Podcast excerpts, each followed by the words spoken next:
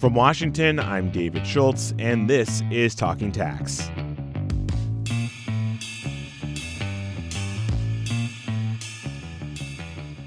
It can be hard for a foreign company to do business in the U.S. if the country where it's based doesn't have a tax treaty with the U.S. However, for businesses in Taiwan, that's not really an option because, very famously, the island occupies a complicated gray zone in terms of international recognition. At least as far as the US is concerned, Taiwan is not a country and therefore not eligible for a tax treaty. But Taiwanese businesses might be about to get the next best thing. Congress is considering a bill, not a treaty, definitely not a treaty, that would normalize how businesses that work in the two countries pay taxes. And the bill has very strong bipartisan support in both chambers of Congress, with lawmakers eager to remove barriers that might prevent Taiwan's booming semiconductor industry from investing in the states. We're going to talk about the implications of this bill with Rupert Hammond Chambers, president of the U.S. Taiwan Business Council Trade Association. He came into our offices here in Arlington, Virginia, to speak with Bloomberg Tax and Accounting reporter Chris Cioffi about why this bill is moving forward now and about how it could be affected by this weekend's elections in Taiwan, in which the anti China ruling party is expected to win another term.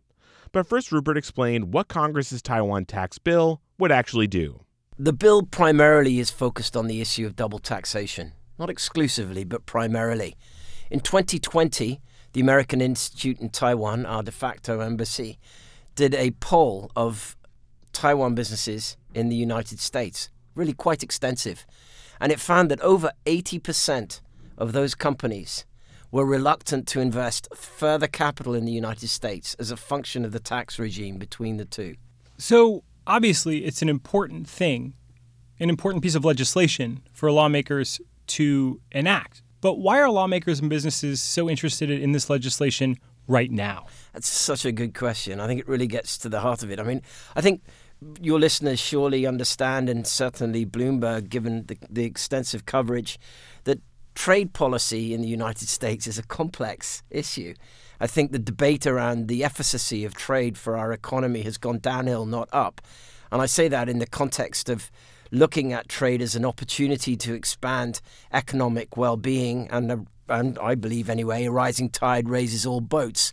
But within the Republican and Democratic parties, trade has become somewhat of a dirty word. Uh, that's a, a, a great shame, obviously. What we have here is the most extraordinary development whereby the US from a bipartisan standpoint, if we looked at the Senate Finance Committee's passage of the draft legislation for this tax agreement, it was passed with a 27 to 0 vote. Extraordinary for an economic agreement with a major trading partner in this political environment. So you ask why? Well, I think there are several things going on at the moment that create such an imperative. In no order of priority, because I think we can debate priority irrespective but no order of priority. One, the importance of Taiwan to the United States now and our overall views of economic and military national security. An economic agreement with Taiwan improves Taiwan's economic well being, it improves our economic well being, and it further expands and binds a critical supply chain partner with the US economy. At a time when, point number two, we're looking at de risking certain aspects of the US economy globally particularly where we see high possibilities of, of risk.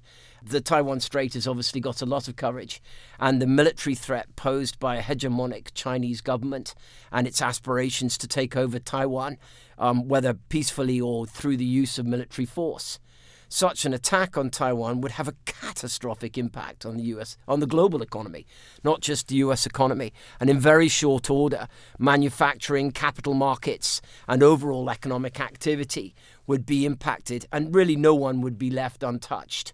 So, this is about expanding and accelerating inbound investment into the United States in critical areas particularly the semiconductor space, in the context of the Chips and Science Act and, and what the, uh, the Trump and Biden administrations have been doing since 2017 on the semiconductor front. And I'll note, too, that Ways and Means, in addition to Senate Finance, also advanced the treaty out of its committee with all members voting in favor. There was no dissenting votes, no no votes, right? It was, I believe it was 40 to 0. Yes. So let's talk about that. What comes next? Well, the legislation obviously has strong bipartisan support. I think once it gets out onto the floor for discussion, obviously you have um, stronger fringe elements within both parties that can start to sink their teeth into it. And, uh, you know, economic agreements are going to come with some concerns, whether, whether from the right or the left of the United States. We've got some tricky players on both sides, that's for sure. But I, I think overall, the, the, the possibility for passage in the coming months is high.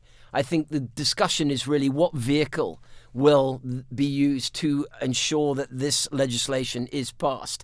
I think it's unlikely that we're going to see standalone legislation passed, a tax agreement that moves through the legislative process and arrives on Mr. Biden's desk.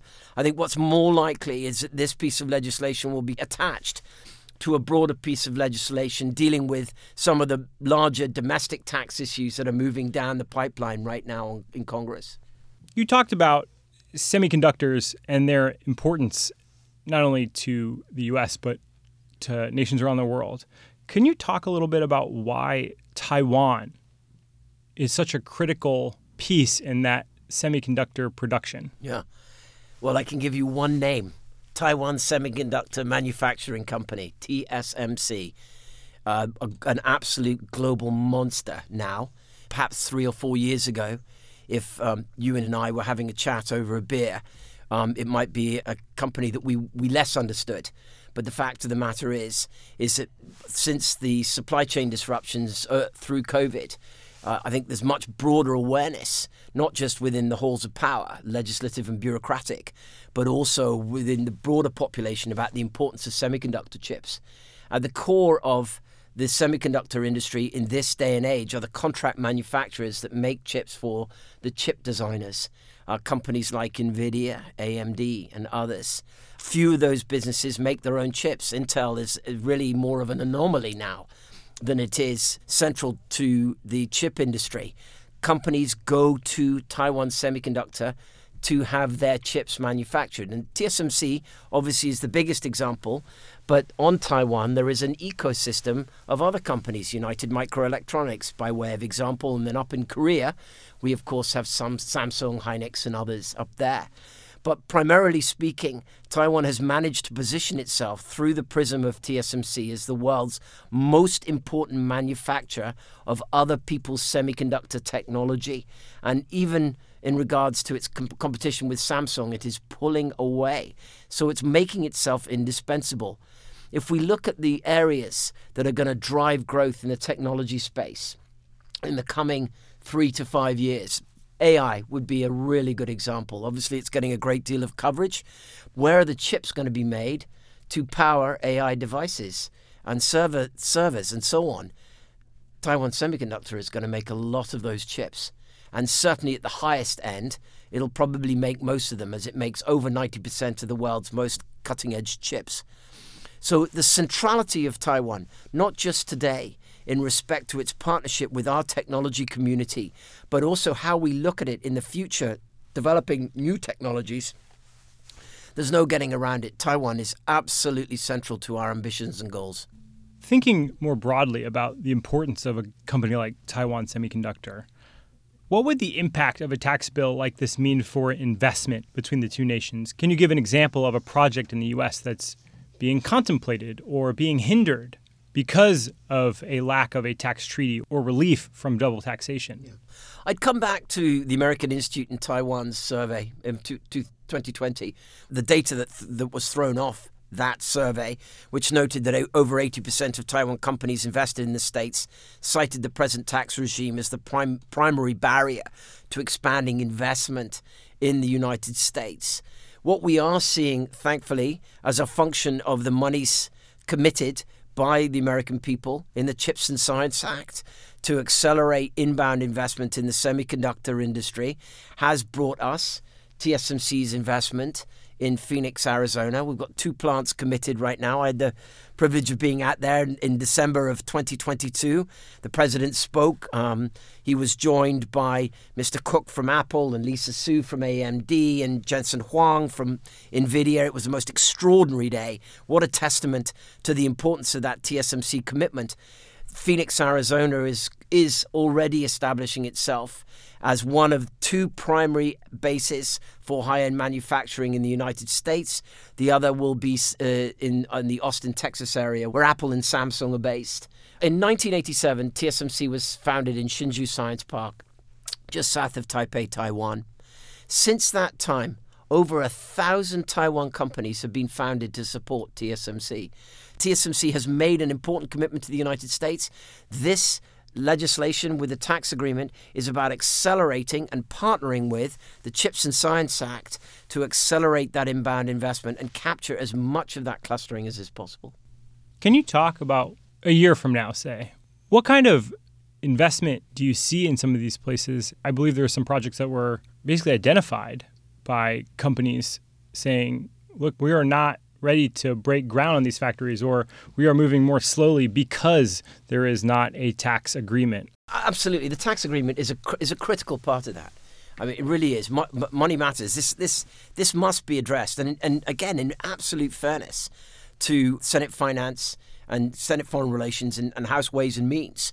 We have leadership on both sides that recognize the centrality of the present tax regime as a barrier to accelerated investment. Even when the news is excellent coming in from Taiwan, they want the US economy to be fed by a fire hose in respect to inbound investment because there is a sense of urgency. What we do not have a good feel for is the timeline that Mr. Xi and his colleagues in China have for their expansive view of China's territorial ambitions, including Taiwan. If there is a contingency in the Taiwan Strait, whether blockade or, God forbid, a kinetic action uh, that results in war, supply chains are going to come to a halt immediately.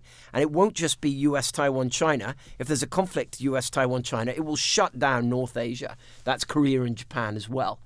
So we are in we are in a hurry here in the states to get this passed. So I think we'll see that through this year. US government policy, uh, as a function of its relationship with Taiwan, and the enormous pressure on the technology community parochially, but I think the US economy generally, to start de risking from China, to look for ways to shift the supply chain and ensure that there are better locations, are less likely to be disrupted.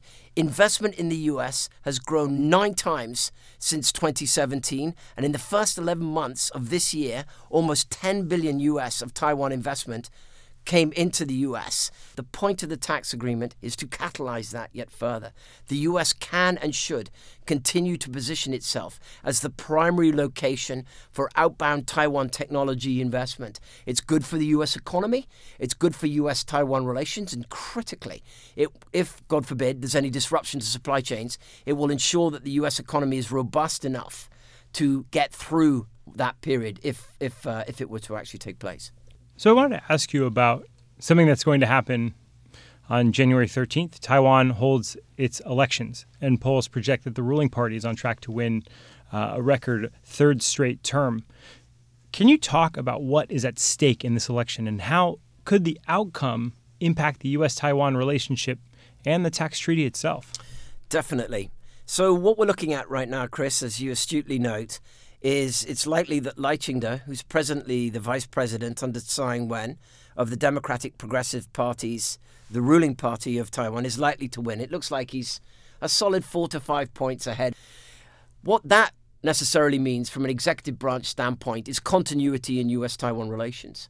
Even though we have had, um, obviously, increased tensions in the Taiwan Strait, the US since President Tsai was elected in 2016, but particularly since 27, 2018, has had a remarkable period of continuity with a government in Taipei under Tsai Ing-wen, where we are in lockstep with them on technology policy, on policies towards China for de risking, for uh, inhibiting the ability of Beijing to secure critical technologies, whether through nefarious means or whether through uh, joint ventures and other agreements with companies um, that, from a mercantilist standpoint, may make sense, but from a from a national security standpoint, in the long run, would necessarily hurt the United States and its partners and allies. It's been an extraordinary period, and Lai Ching-te represents continuity in that regard. I don't want to be uncharitable and dismissive of his two primary uh, uh, competitors in the race, Hou Yu and Ko Wen-je, who's a wee bit behind uh, Hou Yu. Um, they certainly would place significant importance on the US relationship. However, they are committed to re energizing the China relationship, and that will come at some cost to them, as the Chinese will ask for concessions in certain areas, possibly areas as critical as technology cooperation between China and Taiwan, and the sorts of things that Taiwan has been reflexively willing to do under Tsai Ing-wen may be more open to debate if the nationalists and, and Hou Yu are to, uh, are to secure power. That was Rupert Hammond Chambers with the U.S. Taiwan Business Council speaking with Chris Cioffi. And that's it for today's podcast. You can find up to the minute news on the latest tax and accounting developments at our website, news.bloombergtax.com. That website, once again, is news.bloombergtax.com. Today's Talking Tax was produced by myself, David Schultz. Martha Mueller Neff is our editor. From Washington, I'm David Schultz. Thanks for listening. In a global tax landscape that changes by the day, it's what you don't know that can leave you exposed. At Bloomberg Tax, we provide market leading intelligence and practical applications to help tax professionals work smarter, faster, and more accurately. Our solutions provide the insights you need for game changing outcomes. To revolutionize your performance in real time, the difference is Bloomberg Tax. Learn more at pro.bloombergtax.com.